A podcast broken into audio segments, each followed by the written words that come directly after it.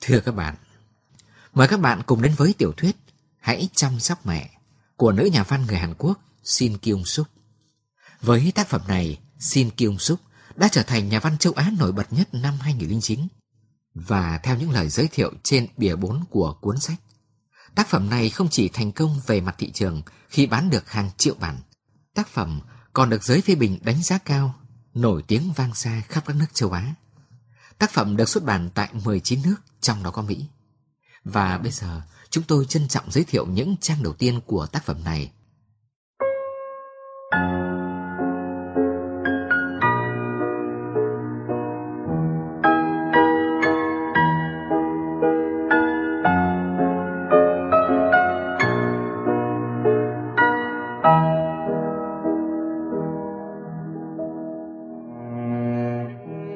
Mẹ bị lạc đã một tuần, cả gia đình cô tập trung ở nhà anh cả Hyong-Chol. Sau khi cân nhắc kỹ lưỡng, mọi người quyết định soạn tờ rơi để đi phát ở nơi có người nhìn thấy mẹ lần cuối cùng. Việc đầu tiên là thảo tờ rơi. Tờ rơi là giải pháp quen thuộc trong trường hợp này. Gia đình có người lạc vốn chẳng làm được gì nhiều, huống hồ người bị lạc không phải ai khác mà chính là mẹ. Tất cả những gì gia đình cô có thể làm là đăng tin tìm người thân bị lạc, chia nhau đi tìm kiếm khắp nơi, dò hỏi khách qua đường xem có ai nhìn thấy người nào giống mẹ không. Cậu em cô đang kinh doanh quần áo qua mạng đã đăng tin mẹ mất tích, miêu tả địa điểm, tải ảnh của mẹ lên mạng, đề nghị nếu ai thấy người nào giống như vậy thì xin hãy báo cho gia đình. Cô muốn tìm đến những nơi mẹ có thể đã đến, nhưng cô biết rằng mẹ không thể tự đi tới bất cứ nơi nào trong thành phố này. Anh Hyong-Chol bảo cô soạn nội dung tờ rơi bởi cô sống bằng nghề viết lách. Cô đỏ rừ mặt như thể vừa bị phát hiện làm một việc xấu xa nào đó. Cô không chắc những gì mình viết liệu sẽ có ích trong việc tìm mẹ hay không. Khi cô viết ngày sinh của mẹ là ngày 24 tháng 7 năm 1938.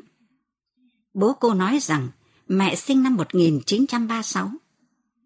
Mặc dù trên giấy tờ đều ghi năm 1938, nhưng thực tế mẹ sinh năm 1936.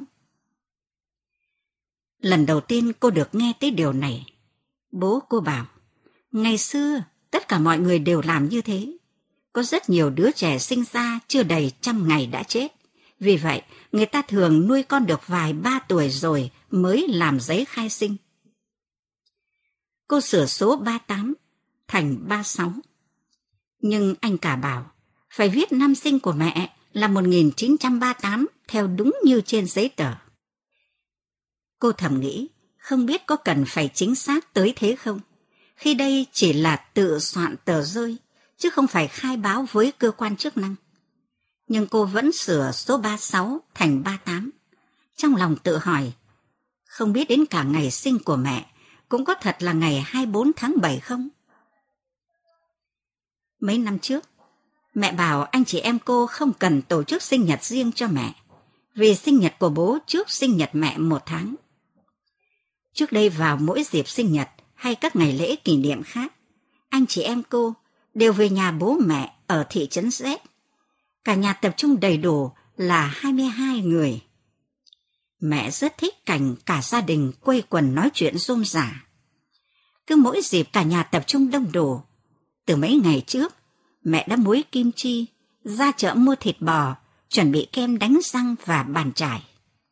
Mẹ còn ép dầu mè, rang vàng, hạt tía tô và hạt vừng, rồi đem hạ thổ để làm quà cho các con mang về. Những lần chờ con cháu về, mẹ vui ra mặt. Khi nói chuyện với hàng xóm hay người quen, thì từ cử chỉ đến lời nói đều không giấu được vẻ tự hào. Mẹ còn chất đầy trong kho những chai thủy tinh lớn nhỏ đựng đủ các loại nước hoa quả do chính tay mẹ làm. Nào là nước mận, nước dâu tây, mùa nào thức ấy. Mẹ có những hũ đựng đầy vèn cá đù muối và mắm cá trống hay sò muối để gửi cho các con trên thành phố. Biết hành tươi tốt cho sức khỏe, mẹ ép cả nước hành, và trước khi mùa đông đến, mẹ còn làm nước bí ngô pha với cam thảo. Ngôi nhà của mẹ giống như kho xưởng, ở đó mẹ làm tương, làm đậu muối, làm gạo lứt, chế biến mọi thứ cho gia đình sử dụng quanh năm. Nhưng về sau anh chị em cô về thăm bố mẹ thưa dần và bố mẹ lên Seoul nhiều hơn. Bữa tiệc gia đình ấm cúng trong ngày sinh nhật của bố mẹ cũng bắt đầu được thay bằng những bữa ăn thịnh soạn ở nhà hàng. Như thế tiện lợi hơn. Rồi thậm chí mẹ còn gợi ý nên tổ chức sinh nhật mẹ cùng với sinh nhật bố, vì mẹ nghĩ mùa hè nóng nực mà anh chị em cô phải đi lại 2 lần cho 2 ngày sinh nhật thì thật mệt, chi bằng chọn lấy 1 ngày rồi tổ chức luôn cho tiện. Ban đầu cả nhà phản đối chuyện đó, dù mẹ cứ khăng khăng không thay đổi ý kiến. Và nếu mẹ không chịu lên thành phố, thì mấy người trong anh chị em cô sẽ về quê tổ chức sinh nhật cho mẹ. Về sau tất cả anh chị em trong nhà đều tặng quà sinh nhật cho mẹ và ngày sinh nhật bố. Còn ngày sinh nhật của mẹ cứ lặng lẽ trôi qua. Mẹ thích mua tất cho mọi thành viên trong gia đình, nhưng anh chị em cô không ai lấy, nên tất cứ chất đống trong tủ quần áo của mẹ. Tên: Park Son-yeol, ngày sinh 24 tháng 7 năm 1938, 69 tuổi. Hình dáng: tóc muối tiêu ngắn, gò má cao. Khi đi lạc, mặc áo sơ mi xanh da trời, áo khoác trắng, váy xếp nếp màu be. Địa điểm bị lạc: ga tàu điện ngầm Seoul. Không ai quyết được cô nên sử dụng tấm hình nào của mẹ. Mọi người đều nhất trí dùng tấm hình chụp gần đây nhất, nhưng không ai có tấm hình mới chụp nào có mẹ. Cô nhớ ra là lâu nay mẹ không thích chụp ảnh, ngay cả khi chụp ảnh gia đình mẹ cũng lẩn đi mất, thế nên mẹ không bao giờ xuất hiện trong ảnh. Tấm ảnh gần đây nhất có mẹ là tấm chụp cả nhà vào dịp mừng thọ bố 70 tuổi. Hôm ấy, mẹ mặc hanbok màu xanh nhạt, mái tóc được thợ làm đầu cuốn lên cẩn thận, môi đánh son đỏ, trông thật sang trọng. Cậu em trai cô cho rằng hình dáng mẹ trong ảnh trông khác xa hình dáng mẹ trước khi bị lạc. Cho dù có tách riêng ảnh mẹ ra, phóng to lên, thì mọi người cũng không nhận ra. Cậu kể rằng khi cậu tải ảnh mẹ lên mạng, mọi người vào bình luận rằng mẹ đẹp quá, trông trắng giống người đi lạc tí nào. Cả nhà quyết định sẽ tìm tấm ảnh khác của mẹ. Anh cả bảo cô bổ sung thêm nội dung trong tờ rơi. Khi cô nhìn anh trai chằm chằm, anh bảo cô hãy nghĩ ra những câu cảm động hơn để lay động lòng người đọc. Lời lẽ lay động lòng người đọc ư? Khi cô viết: làm ơn hãy giúp chúng tôi tìm mẹ, anh cả cho rằng lời lẽ như vậy đơn giản quá. Khi cô viết: Omoni của chúng tôi bị lạc, anh cả cho rằng từ Omoni trịnh trọng quá và bảo cô sửa thành Oma. Khi cô viết: Oma của chúng tôi bị lạc, anh cả lại bảo nghe câu này quá trẻ con. Khi cô viết: nếu nhìn thấy người nào như vậy, làm ơn báo cho chúng tôi, anh cả quát ầm lên: cô là cái kiểu nhà văn gì vậy? Cô không tài nào nghĩ ra được lấy một câu đủ sức thuyết phục để anh cả vừa ý. Người anh thứ nói: mọi người sẽ chú ý, nếu em viết thêm là chúng ta sẽ có hậu tạ. Khi cô viết: chúng tôi sẽ hậu tạ xứng đáng. Đến lượt các chị dâu cô cho rằng không thể viết chung chung như vậy. Mọi người chỉ thực sự quan tâm đến tờ rơi nếu chúng ta đưa ra một con số cụ thể. Vậy nên viết bao nhiêu? 1 triệu won được không? Sợ ít quá. 3 triệu won được không? Vẫn có vẻ ít nhỉ. Vậy thì 5 triệu won nhé. Chắc chẳng có ai chê khoản tiền 5 triệu won. Cô viết: chúng tôi sẽ hậu tạ 5 triệu won. Rồi đặt dấu chấm câu. Người anh thứ hai bảo nên sửa lại là hậu tạ 5 triệu won. Cậu em trai bảo cô cho dòng chữ 5 triệu won thành cỡ chữ to hơn. Mọi người thống nhất, nếu ai tìm thấy tấm hình của mẹ phù hợp hơn thì gửi email cho cô.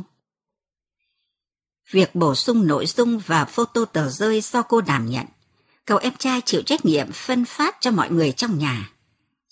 Cô gợi ý thuê người phát tờ rơi, nhưng anh cả yêu cầu mọi người phải trực tiếp làm việc ấy. Những ngày trong tuần thì tranh thủ thời gian rỗi, còn cuối tuần thì đi phát cả ngày. Cô cáu kỉnh, làm như thế đến khi nào mới tìm thấy mẹ? Anh cả vặc lại, chúng ta sẽ làm việc này vì không thể ngồi tĩnh mà chờ được, chúng ta đang làm tất cả những gì có thể. Anh nói thế là thế nào? Chúng ta đang làm tất cả những gì có thể sao? Thì chúng ta đã đăng tin trên báo. Tất cả những gì chúng ta có thể làm là đăng tin trên báo sao? Thế cô muốn làm gì nữa? Tất cả chúng ta phải bỏ việc để đi lục tung mọi ngõ ngách trong thành phố này lên chắc. Nếu làm như vậy mà tìm được mẹ thì tôi đã làm. Anh cả gần như nổi khùng. Cô thôi không tranh luận với anh cả nữa. Xưa nay, cô vốn quen để anh coi sóc mọi việc. Nhưng cô cũng hiểu rằng, làm vậy trong trường hợp này là quá đáng. Mọi người để bố ở lại nhà anh cả rồi ra về. Nếu không giải tán nhanh, thì chắc chắn sẽ lại tiếp tục có tranh cãi. Anh chị em cô đã cãi vã nhau cả tuần trước rồi. Cả nhà tập trung để bàn cách tìm mẹ. Và rồi vô tình, người này lại động chạm đến những lần người kia, người nọ làm điều không phải với mẹ trước đây. Dần ra những chuyện dồn nén bấy lâu bùng phát. Kết cuộc là anh em quát tháo lẫn nhau. Người đốt thuốc mù mịt, người nổi khùng lên, đóng sập cửa lại. Ngay sau khi được tin mẹ bị lạc, cô bực tức hỏi mọi người trong gia đình, sao không có ai ra ga tàu điện ngầm Seoul đón bố mẹ? Thế còn cô đã ở đâu? Tôi ư? Cô mím chặt môi. Tận 4 ngày sau khi mẹ bị lạc, cô mới biết tin. Mọi người trong gia đình cô đổ lỗi cho nhau về chuyện mẹ bị lạc, nhưng ai cũng cảm thấy day dứt trong lòng.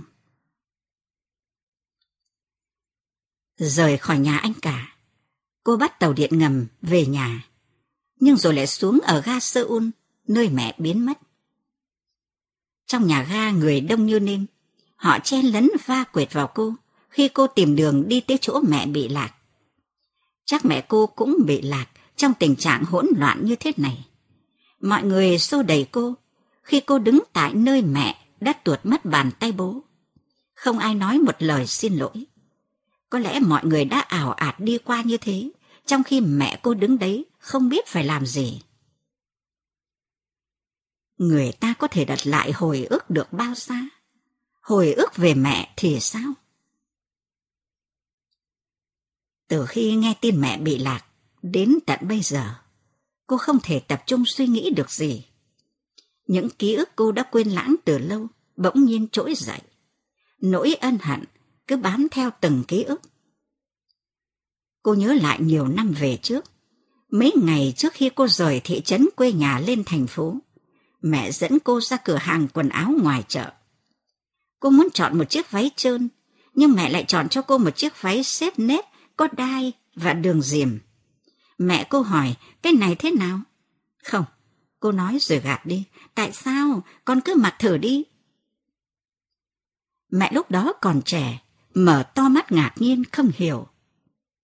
Chiếc váy xếp nếp ấy tương phản hoàn toàn với chiếc khăn cũ kỹ lem nhem mẹ đội trên đầu, như hai thế giới tách biệt không ăn nhập gì với nhau. Trông trẻ con quá. Thật sao?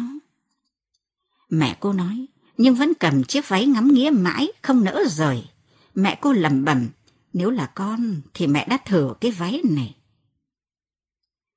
Thấy mẹ có vẻ hơi buồn khi cô cho rằng kiểu váy đó trẻ con, cô nói, cái này có phải kiểu mẹ hay mặc đâu.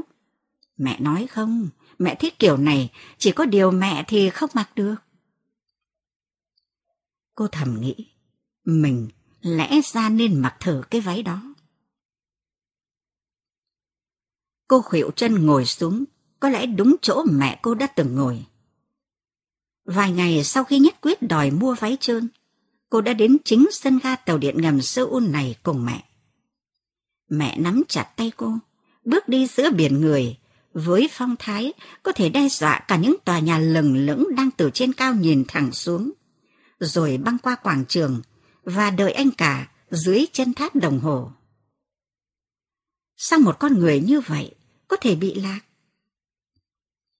Khi ánh đèn từ con tàu đang vào ga vừa rọi tới, mọi người đổ xô lại, liếc xéo qua chỗ cô ngồi, cứ như thể họ đang bực bội vì cô cứ ngồi trên lối đi. Lúc mẹ bị xô tuột khỏi tay bố, cô đang cùng đồng nghiệp tham dự triển lãm sách tổ chức tại Bắc Kinh, Trung Quốc. Lúc mẹ cô bị lạc ở ga tàu điện ngầm Seoul, cô đang cầm trên tay bản dịch tiếng Trung cuốn sách của cô tại một quầy sách ở triển lãm. Cô tự hỏi, tại sao bố không đi taxi mà lại đi tàu điện ngầm chứ? Chỉ cần bố không đi tàu điện ngầm thì chắc đã không xảy ra chuyện này. Bố cô nói, ông đang nghĩ tại sao phải đi taxi khi ga tàu hỏa cũng nối liền với ga tàu điện ngầm. Có những khoảnh khắc mà người ta thường suy ngẫm lại sau khi có việc gì đó xảy ra, nhất là sau khi chuyện không may xảy ra. Khoảnh khắc mà người đó nghĩ, lẽ ra mình không nên làm như vậy. Khi bố cô nói với cả nhà rằng bố mẹ có thể tự tìm đến nhà anh Hyong-Chol, tại sao khác với những lần trước anh chị em cô lại để bố mẹ làm thế? Bình thường mỗi lần bố mẹ lên thành phố thăm các con, trong số anh em cô vẫn có người ra ga xe hỏa hay ga tàu điện ngầm Seoul đón họ. Điều gì khiến bố cô, vốn luôn dùng xe của nhà hoặc đi taxi mỗi lần lên thành phố, quyết định đi tàu điện ngầm vào cái ngày định mệnh ấy? Khi tàu điện đến, bố mẹ vội vã chạy lại. Nhưng lúc bố lên tàu, nhìn lại phía sau thì đã không thấy mẹ đâu. Đó là một buổi chiều thứ bảy đông đúc. Mẹ lạc bố giữa đám đông. Đoàn tàu lăn bánh khi mẹ hoàn toàn mất phương hướng. Khi mẹ tay không đi lang thang trong ga tàu điện ngầm, vì bố đã cầm túi của mẹ lên tàu. Cô vừa rời khỏi triển lãm sách và đang trên đường đến quảng trường Thiên An Môn. Mặc dù đã đến Bắc Kinh 3 lần, nhưng cô chưa lần nào đến quảng trường Thiên An Môn, chỉ mới ngắm nhìn từ trong xe buýt hay taxi. Cậu tình nguyện viên đề xuất đi thăm quảng trường Thiên An Môn trước bữa tối. Cả đoàn nhất trí, đó là một ý hay. Khi cô bắt taxi đến trước Tử Cấm Thành, người mẹ bơ vơ ở ga tàu điện ngầm Seoul của cô đang làm gì? Đoàn của cô đã vào thăm Tử Cấm Thành, nhưng phải quay sang ngay. Tử Cấm Thành chỉ mở cửa một phần vì đang trong thời gian trùng tu, và chăng cũng sắp đến lúc đóng cửa. Toàn bộ thành phố Bắc Kinh đang là một công trường lớn để chuẩn bị cho Đại hội Olympic vào năm tới. Cô chợt nhớ đến một cảnh trong phim Hoàng đế cuối cùng, khi ông vua già Phổ Nghi trở lại Tử Cấm Thành, nơi ông đã từng sống thời thơ ấu, và cho một vị khách du lịch nhỏ tuổi xem cái hộp ông giấu sau ngai vàng. Khi ông mở nắp hộp ra, con dế ông nhốt trong hộp từ ngày xưa vẫn còn sống. Khi cô đi sang quảng trường Thiên An Môn, mẹ cô đang đứng bơ vơ, bị chen lấn giữa dòng người đông đúc. Phải chăng mẹ cô đang mong chờ các con đến đón? Con đường nối Tử Cấm Thành với quảng trường Thiên An Môn cũng đang trong giai đoạn tu sửa. Cô có thể nhìn thấy quảng trường ngay trước mặt, nhưng để đến được đó, cô phải đi qua một con đường ngoằn ngoèo. Khi cô ngắm những cánh diều bay lơ lửng phía trên quảng trường Thiên An Môn, có thể mẹ cô đang ngồi trong đường hầm với nỗi tuyệt vọng và thầm gọi tên cô. Khi cô thấy cánh cửa sắt của Thiên An Môn mở ra, một tốp cảnh sát bước đều về phía quảng trường để hạ lá cờ đỏ có 5 ngôi sao xuống. Có thể mẹ cô đang đi lang thang trong mê lộ đường hầm ở ga tàu điện ngầm Seoul. Nhờ sự xác nhận của những người đã nhìn thấy mẹ cô trong nhà ga, cô mới biết được điều này. Các nhân chứng nói, họ nhìn thấy một bà già cứ lững thững bước, thỉnh thoảng lại ngồi bệt xuống đường hay đứng thẫn thờ trước cầu thang cuốn. Có người nói, nhìn thấy bà già đó cứ ngồi mãi ở sân ga, rồi cuối cùng cũng lên một chuyến tàu để đi. Vào đêm mẹ bị lạc, cô cùng đoàn bắt taxi đến một con phố sáng trưng náo nhiệt ở Bắc Kinh, túm tụm cười đùa dưới ánh đèn đỏ, thưởng thức loại rượu nặng 56 độ của Trung Quốc, ăn cua chiên trong chảo dầu cay nóng hổi. Bố cô xuống ở bến kế tiếp và quay lại ga tàu điện ngầm Seoul, nhưng mẹ cô đã không còn ở đó. Dù không bắt được tàu, nhưng sao có thể quên được đường cơ chứ? Bảng hướng dẫn ở đâu cũng có. Mẹ biết dùng điện thoại công cộng, chỉ cần đến bốt điện thoại là có thể gọi được mà. Chị dâu cô một mực cho rằng chắc chắn đã có chuyện gì đó xảy ra với mẹ, rằng thật khó hiểu khi mẹ không thể tìm thấy nhà anh cả chỉ vì không lên đúng chuyến tàu điện ngầm như bố. Có điều gì đã xảy ra với mẹ ư? Đó là suy nghĩ của những người muốn nghĩ mẹ là một bà già quê mùa. Khi cô nói, có thể mẹ đã bị lạc đường chứ chị? Thì chị dâu cô tròn mắt ngạc nhiên, chị biết dạo này mẹ thế nào rồi đấy. Cô giải thích, nhưng chị dâu làm ra vẻ không hiểu cô đang nói gì. Nhưng thực ra cả gia đình đều biết tình trạng của mẹ dạo này. Có thể cô sẽ không tìm được mẹ. Cô nhận ra mẹ không biết đọc từ khi nào nhỉ? Lá thư đầu tiên cô viết là khi chuyển lời nhắn của mẹ tới anh Hyong-Chol, ngay sau khi anh chuyển lên thành phố. Sau khi tốt nghiệp trung học ở thị trấn, nơi anh em cô đã sinh ra và lớn lên, anh Hyong-Chol đã tự ôn thi công chức ở nhà trong 1 năm, rồi thi đỗ và chuyển lên thành phố để làm việc. Đây là lần đầu tiên mẹ cô phải xa một đứa con sứt ruột đẻ ra. Khi ấy nhà cô không có điện thoại, cách liên lạc duy nhất là qua thư. Anh Hyong-Chol thường gửi cho mẹ những lá thư viết chữ rất to. Mẹ cô luôn linh cảm được ngày thư của anh Hyong-Chol đến, cứ như thể có phép lạ. Tầm 11 giờ trưa, bác đưa thư đến làng cô với cái túi to tướng treo trước ghi đông xe đạp. Và ngày có thư của anh cả, từ ngoài đồng hay ngoài mương, mẹ cô sẽ về nhà giặt giũ quần áo để đợi được trực tiếp nhận lá thư từ tay bác đưa thư, rồi mong ngóng cô đi học về. Khi thấy cô về, mẹ vội vàng dẫn cô ra hiên sau, rồi đưa lá thư của anh Hyong-Chol ra, giục cô đọc to cho mẹ nghe. Lá thư của người anh xa nhà được mở đầu bằng dòng chữ "Mẹ kính yêu". Cách viết thư giống hệt như học trong sách vở.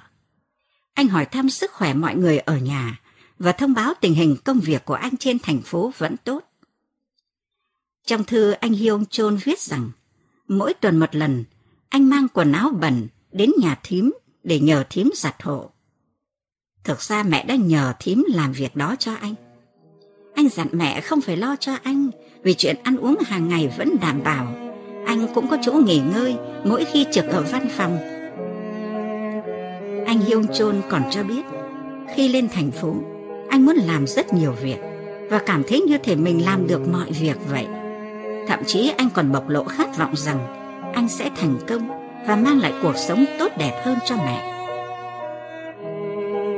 Trong thư, người anh 20 tuổi còn khéo léo dặn thêm, thế nên mẹ ơi, không phải lo lắng cho con đâu, mà hãy chú ý giữ gìn sức khỏe. Vừa đọc thư của anh cho mẹ, nghe cô vừa ngắm mẹ lúc ấy đang nhìn chằm chằm vào mấy cây khoai nước ở sân sau và mấy cái chum sành đựng đầy tương. Tai mẹ dòng lên như tai thỏ, chú ý lắng nghe cô đọc, không để sót từ nào. Sau khi cô đọc hết lá thư, mẹ bảo cô viết đúng như những lời mẹ nói.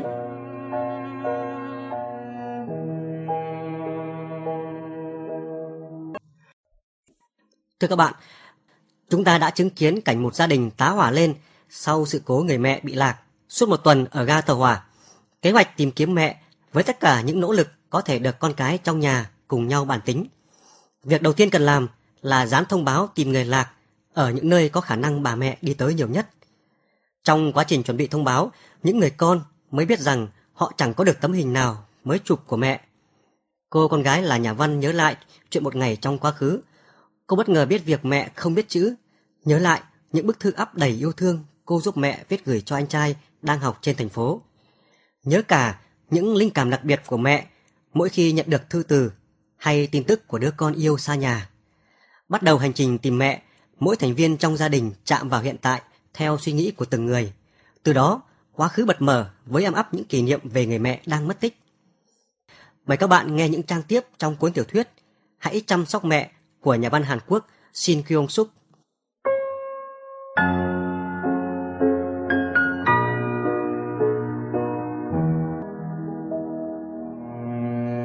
Mẹ không bảo cô đánh dấu chấm câu, nhưng cô vẫn đặt dấu chấm câu sau tên anh. Mẹ cô nói Hyong-Chol chấm than, cô sẽ viết Hyong-Chol chấm than. Lúc mẹ ngừng lại sau khi kêu tên anh cả, cứ như mẹ quên mất phải nói điều gì.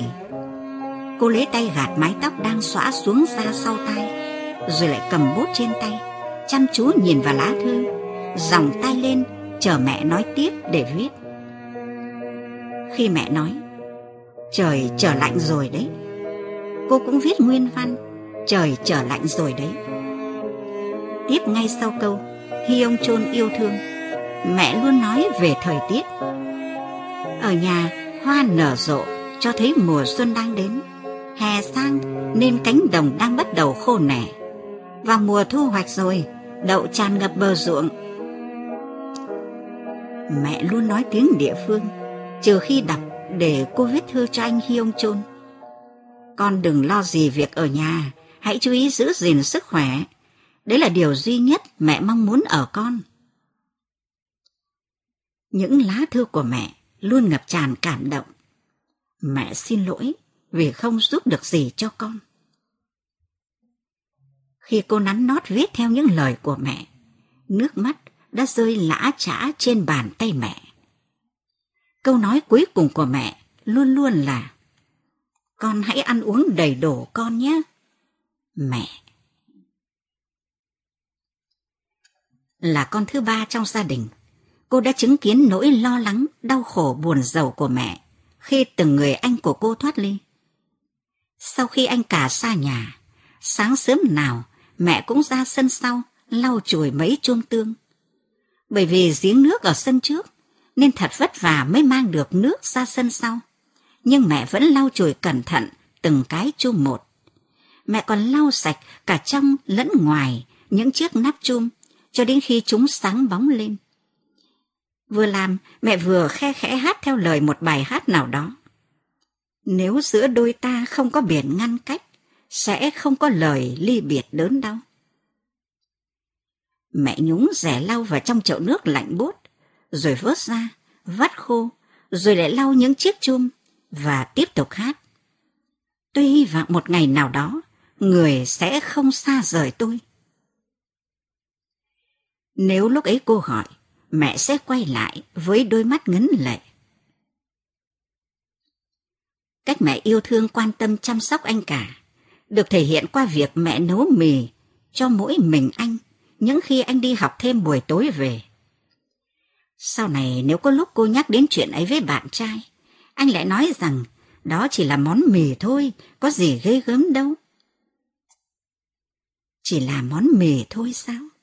Và thời điểm đó, chẳng phải mì là món ngon nhất sao?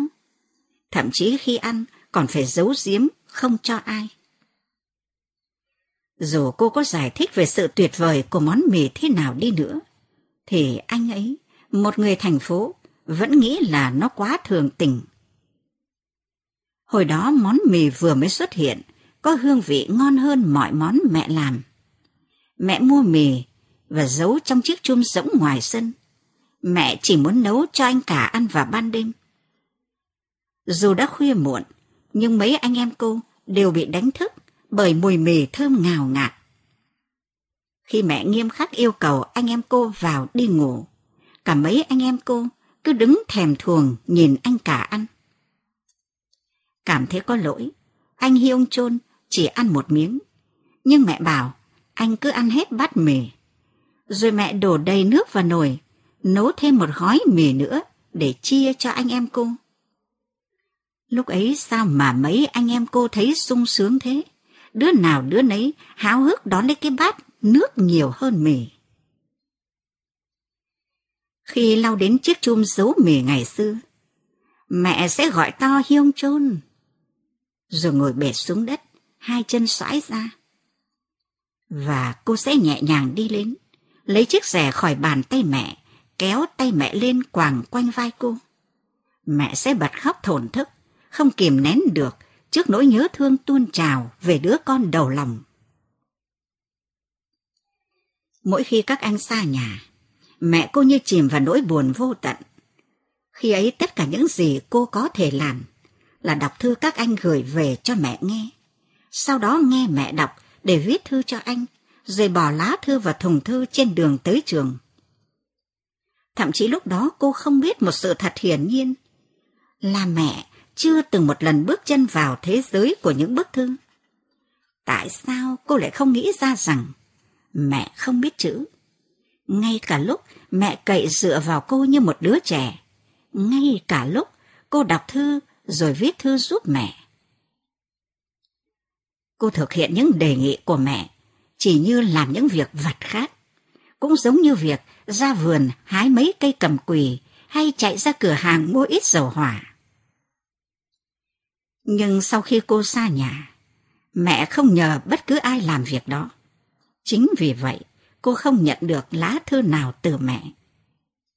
Liệu có phải là do cô không bao giờ viết thư cho mẹ không?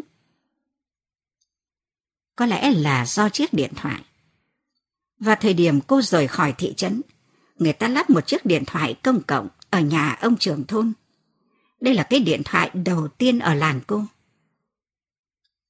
Vào mỗi buổi sáng, người trong làng lắng nghe ông trưởng thôn kiểm tra cái loa, rồi thông báo nhà này hay nhà khác đến nghe điện thoại từ Seoul gọi về.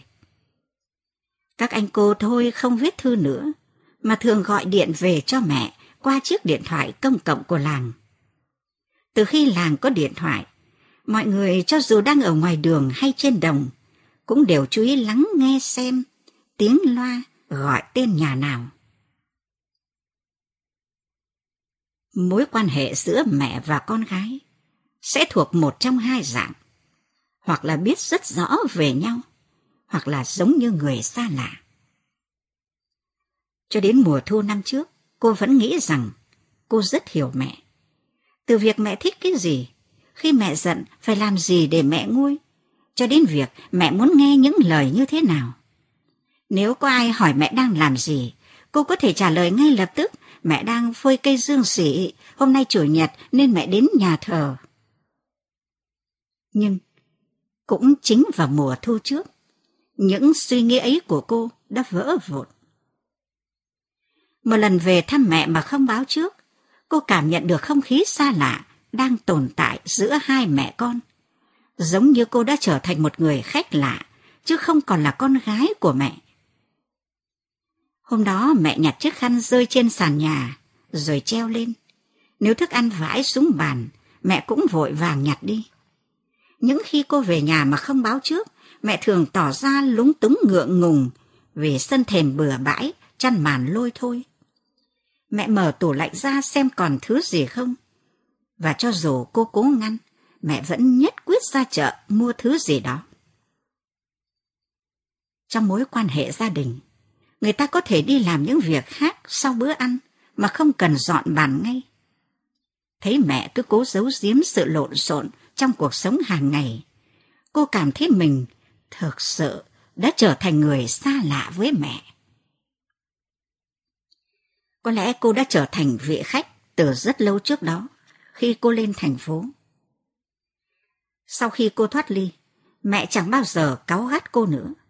Trước đây chỉ cần cô làm gì hơi sai trái là mẹ đã quát ầm lên. Hồi còn nhỏ, mẹ luôn gọi cô là con gái. Mẹ hay nói câu ấy mỗi khi phân biệt cô với các em trai, nhưng mẹ cũng gọi cô là con, Con gái khi mẹ nhắc nhở cô giữ ý tứ trong sinh hoạt, chưa hài lòng với cách cô ăn hoa quả, đi đứng, ăn mặc, nói năng. Cũng có những lúc mẹ nhìn cô đầy vẻ âu lo.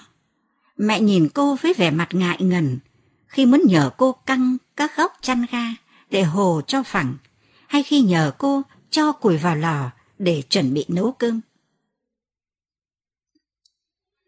Và một ngày mùa đông lạnh giá, khi đang ngồi bên giếng lột ra con cá đuối để nấu cúng tổ tiên, mẹ buông ra mà nói: "Con phải chịu khó học hành mới có thể bước vào một thế giới tốt hơn." Lúc đó cô có thực sự hiểu được những lời dặn dò của mẹ không? Hình như cô chỉ thường gọi "Oma" những lúc mẹ mắng cô. Tiếng gọi "Oma" ấy không chỉ gợi cảm giác thân thương mà còn ẩn chứa trong đó lời cầu xin: "Mẹ hãy quan tâm chăm sóc con, xin đừng trách mắng và cốc đầu con, hãy ở bên con cho dù con đúng hay sai." Cô không bỏ cách gọi mẹ là Oma thay vì Omoni. Ngay bây giờ, khi mẹ đang bị lạc cũng thế, cô luôn tâm niệm rằng mỗi khi gọi mẹ là Oma, mẹ sẽ luôn được khỏe mạnh, mẹ sẽ bình an vô sự, sẽ không có bất cứ điều gì xảy ra với mẹ. Cuộc sống ở trên thành phố đầy áp lực, mỗi khi tuyệt vọng, người đầu tiên cô nghĩ đến là mẹ. Mùa thu năm ngoái cô về nhà mà không báo trước. Chuyện đó hoàn toàn không phải do cô muốn mẹ đỡ vất vả hơn, vì mỗi lần cô về nhà mẹ đều tất bật luôn tay. Sáng hôm đó, cô đáp máy bay đến thành phố P. Thành phố P rất xa nhà bố mẹ. Cô dậy sớm, gội đầu và ra sân bay để kịp chuyến bay sáng, mà vẫn không nghĩ mình sẽ đi thăm mẹ ở thị trấn Z. Đường từ thành phố P đến thị trấn Z xa và bất tiện hơn đi từ Seoul. Chuyến đi này không nằm trong dự định của cô. Khi cô về đến nhà, cổng đang mở, cửa nhà cũng mở. Vì trưa hôm sau, cô có hẹn ăn trưa với bạn trai, nên tối hôm đó cô phải đi tàu lên Seoul. Dù sinh ra ở nơi này, sao giờ đây cô thấy ngôi làng bỗng trở nên xa lạ quá. Thứ duy nhất còn lại từ thời cô còn bé là 3 cây tầm ma bên cạnh bờ mương. 3 cây tầm ma giờ đã lớn. Cô đi dọc theo bờ mương, dưới tán những cây tầm ma để về nhà, chứ không đi theo đường lớn. Nếu đi theo lối này, cô sẽ nhìn thấy cổng sau ngôi nhà thơ ấu của mình.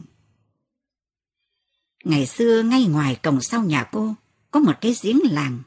Trước khi bước vào cổng, cô dừng lại đúng chỗ cái giếng ngày nào. Cô còn nhớ do các nhà trong làng đều làm hệ thống nước riêng, nên cái giếng tự nhiên bị lấp đi. Cô dậm chân trên nền bê tông rắn chắc, nơi giếng nước dồi dào từng ở đó. Trong lòng cô ngập tràn thương nhớ. Cái giếng sẽ ra sao trong bóng tối dưới con đường này? Cái giếng từng cung cấp nước cho mọi người trong con ngõ nhỏ, và đến tận giờ vẫn còn kêu róc rách. Cô không ở đó khi cái giếng bị lấp. Một lần cô về thăm nhà, cái giếng đã biến mất, thay vào đó là một con đường bê tông chạy ngang qua. Có lẽ do cô không tận mắt chứng kiến cái giếng bị lấp, nên cô vẫn mãi nghĩ rằng nó vẫn ở đó, róc rách chảy dưới con đường bê tông. Cô đứng phía trên cái giếng một lúc, rồi bước vào trong cổng cất tiếng gọi "Oma". Nhưng không có tiếng trả lời. Ánh nắng mùa thu ngập tràn trên mảnh sân nhìn ra hướng Tây. Cô bước vào trong nhà, tìm khắp phòng khách, phòng ngủ, nhưng không thấy mẹ cô đâu. Đồ đạc trong nhà lộn xộn. Chai nước mở nắp để trên bàn ăn, chiếc cốc nằm chồng chơ trong chậu rửa bát. Cái giỏ đựng rẻ lau úp sấp trên tấm chiếu trải sàn phòng khách. Chiếc áo sơ mi dài tay đã dơ vứt bừa trên ghế, như thể bố vừa cởi ra liền. Ánh nắng buổi chiều muộn vẫn lan tỏa trong không trung. "Mẹ ơi!" Dù biết không có ai ở nhà, nhưng cô vẫn gọi thêm lần nữa. Cô chạy ra trước cửa, ngó sang mảnh sân bên hiên. Thì thấy mẹ đang nằm trên cái phản gỗ trong gian nhà kho để cửa mở. Mẹ đang nằm im, cô gọi, mẹ ơi! Nhưng vẫn không có câu trả lời. Cô xỏ giày rồi bước ra kho. Từ trong kho cô cũng có thể nhìn ra ngoài sân. Trước đây mẹ cô hay ủ mạch nha trong gian nhà kho này. Cái kho rất hữu dụng, đặc biệt từ khi bố mẹ mở rộng nó ra đến tận khu bên cạnh. Mẹ đóng những cái giá treo trên tường và chất đồ đạc cũ không sử dụng nữa lên đó. Phía dưới là những lọ thủy tinh đựng dưa muối. Chính mẹ đã chuyển cái phản vào đây.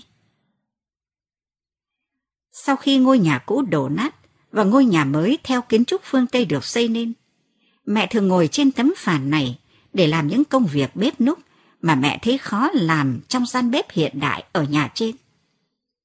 Mẹ giá ớt đỏ thật nhuyễn trong cối để đem muối kim chi, tách quả đậu lấy hạt rồi sát vỏ hạt làm tương ớt, muối kim chi cải bắp hoặc sấy khô bánh đậu nành. Chuồng nuôi chó bên cạnh nhà kho trống không, đoạn dây xích nằm chồng chơ trên mặt đất. Lúc đó cô mới nhận ra rằng khi bước vào nhà, cô không nghe thấy tiếng chó sủa. Vừa đảo mắt tìm con chó, cô vừa tiến lại gần chỗ mẹ nằm, nhưng không thấy mẹ động đậy. Chắc mẹ vừa thái bí ngô để phơi khô. Cái thớt, con dao và đống bí ngô xanh đã đẩy sang bên. Những lát bí ngô xanh thái mỏng được bỏ vào trong cái rổ tre cũ nát. Thoạt đầu cô băn khoăn, có phải mẹ đang ngủ không? Nhưng mẹ đâu phải là người hay ngủ chứ, cô nghĩ và ghé sát vào mặt mẹ. Mẹ đang đặt một tay trên trán, dường như đang cố hết sức để chống chọi với cơn đau. Đôi môi của mẹ hé mở, cái nếp nhăn giữa cặp lông mày cau lại trông như những sợi dây thép. Mẹ ơi! Mặc cho cô gọi, mẹ cô vẫn không mở mắt. Mẹ ơi mẹ! Cô quỳ gối trước mẹ, lay mãi. Mẹ cô mới từ từ mở mắt. Hai mắt mẹ đỏ ngầu, vầng trán ướt đẫm mồ hôi. Hình như mẹ không nhận ra cô, vì quá đau, khuôn mặt mẹ nhăn nhó khổ sở. Phải là một cái gì đó vô hình hết sức tồi tệ mới có thể gây ra bộ dạng kinh khủng đến vậy. Mẹ cô nhắm mắt lại. Mẹ! Cô trườn hẳn lên phản từ lúc nào không hay. Nâng khuôn mặt méo sạch của mẹ lên, đặt vào đầu gối mình. Cô đỡ một tay dưới nách mẹ, để đầu mẹ không trượt khỏi đầu gối, và cứ giữ mẹ ở tư thế như vậy. Sao mẹ lại bị bỏ mặc trong tình trạng này? Ý nghĩ oán giận chợt lóe lên trong đầu cô. Cứ như thể có ai đó đã quẳng mẹ cô vào nhà kho trong nông nỗi này. Mặc dù cô mới chính là người rời xa mẹ. Khi vô cùng hoảng hốt thì người ta chẳng thể nghĩ ra phải làm gì. Mình có nên gọi xe cứu thương, mình có nên đưa mẹ vào nhà, bố đâu rồi? Những ý nghĩ ấy ảo ạt qua đầu cô, nhưng cô chẳng làm được gì hơn là nhìn xuống gương mặt mẹ. Cô chưa bao giờ thấy mặt mẹ vẹo vọ đi như thế, vô cùng khổ sở trong cơn đau dữ dội. Bàn tay vừa nãy mẹ đặt trên trán, giờ đã bơ phờ rũ xuống sàn nhà. Mạch đập yếu ớt, hơi thở khó nhọc, mẹ không còn gồng mình cố chống chọi cơn đau nữa. Chân tay xoãi ra, mềm nhũn, bất động. Mẹ! Cô gọi to và ôm chặt lấy cơ thể mẹ, tim cô đập thình thịch. Thốt nhiên cô nghĩ, e rằng mẹ sẽ chết mất. Một lúc sau mẹ cô từ từ mở mắt ra, hướng ánh mắt về phía cô. Lẽ ra mẹ phải ngạc nhiên khi thấy cô, nhưng đôi mắt mẹ trống không, mẹ quá yếu nên phản ứng vô cùng chậm chạp. Một lúc lâu sau, mẹ gọi tên cô, nhưng khuôn mặt vẫn hoàn toàn vô cảm. Mẹ cứ lầm nhầm điều gì đó một cách mơ hồ, cô phải ghé sát tai vào để nghe. Khi bác con mất, mẹ thậm chí đã không khóc được. nhìn khuôn mặt trắng bệch kinh hoàng của mẹ. Cô không thể nói được, dù chỉ một lời an ủi. Đám tang của bác gái cô là vào mùa xuân. Cô đã không đến dự đám tang. Thậm chí trong suốt 1 năm bác ốm đau, cô cũng không đến thăm lấy 1 lần. Cô đã làm gì trong khoảng thời gian đó nhỉ? Hồi cô còn bé, bác như người mẹ thứ hai của cô. Cứ tới kỳ nghỉ hè, cô lại đến ở nhà bác, chỉ cách nhà cô 1 quả núi. Trong mấy anh em cô, bác quý cô nhất, có lẽ là do cô giống mẹ. Bác thường nói rằng cô và mẹ cô giống nhau như đúc, cứ như thể đang dựng lại không gian tuổi thơ giữa hai chị em. Bác cùng cô cho thỏ ăn, bác tết tóc cho cô thành 3 bím. Bác thường độn 1 muỗng gạo trên nồi mì và để dành riêng phần cơm trắng cho cô. Buổi tối, bác cho cô nằm vào lòng và kể chuyện cổ tích cho cô nghe. Cô vẫn nhớ khi mình gối đầu lên tay bác ngủ ngon lành. Dù bác không còn nữa, nhưng cô vẫn nhớ mùi hương của bác từ thuở ấy. Khi về già, bác trông nom mấy đứa cháu, bố mẹ nó bận mở lò bánh mì. Bác ngã cầu thang khi đang cõng cháu nên phải vào bệnh viện. Đến lúc ấy bác mới biết bệnh ung thư đã di căn khắp cơ thể bác, không làm gì được nữa. Khi báo cho cô tin này, mẹ cô đã nói, tội nghiệp bác con quá. Tại sao đến tận bây giờ họ mới phát hiện ra căn bệnh chứ? Vì bác con chưa một lần được kiểm tra sức khỏe. Mẹ cô thường nấu cháo đặc, mang đến bón cho bác ăn. Cô im lặng lắng nghe mỗi khi mẹ gọi điện bảo, hôm qua mẹ sang thăm bác, mẹ nấu cháo mè mang đến, bác ăn ngon miệng lắm. Cô là người đầu tiên mẹ gọi điện báo tin bác mất. Bác con mất rồi.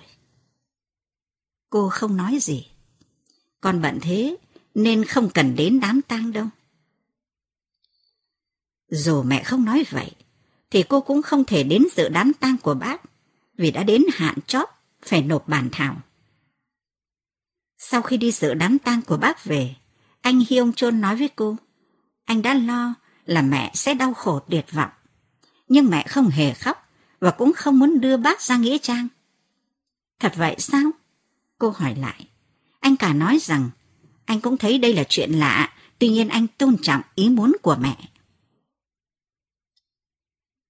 Nhưng ở trong nhà kho ngày hôm ấy, với khuôn mặt xác xơ đau đớn, mẹ đã nói với cô rằng mẹ thậm chí không thể khóc khi bác mất.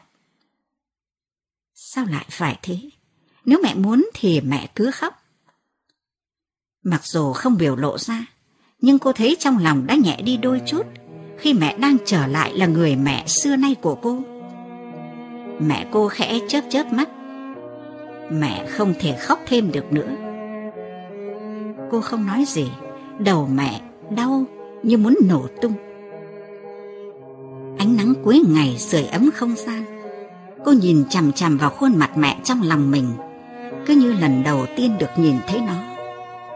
Mẹ bị đau đầu, nhức nhối đến mức mẹ thậm chí không thể khóc được. Đôi mắt đen tròn sáng rực của mẹ như mắt con bò lúc chuẩn bị sinh, ẩn dưới những nếp nhăn sâu hoắm. Cặp môi vêu vao tái nhợt của mẹ khô khốc và nứt nẻ. Cô đã không biết rằng mẹ phải chịu những cơn đau đầu dữ dội đến mức không thể khóc được trong đám tang bác.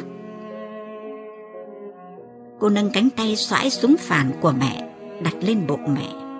Cô nhìn sâu vào những đốm đen trên mu bàn tay tảo tần cả đời lam lũ của mẹ.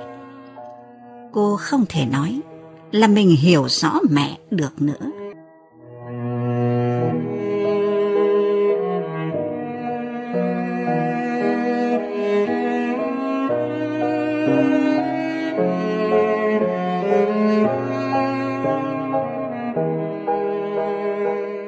Các bạn vừa nghe cuốn tiểu thuyết Hãy Chăm Sóc Mẹ của nhà văn Hàn Quốc Shin Kyung-Sook. Cảm ơn các bạn đã dành thời gian theo dõi.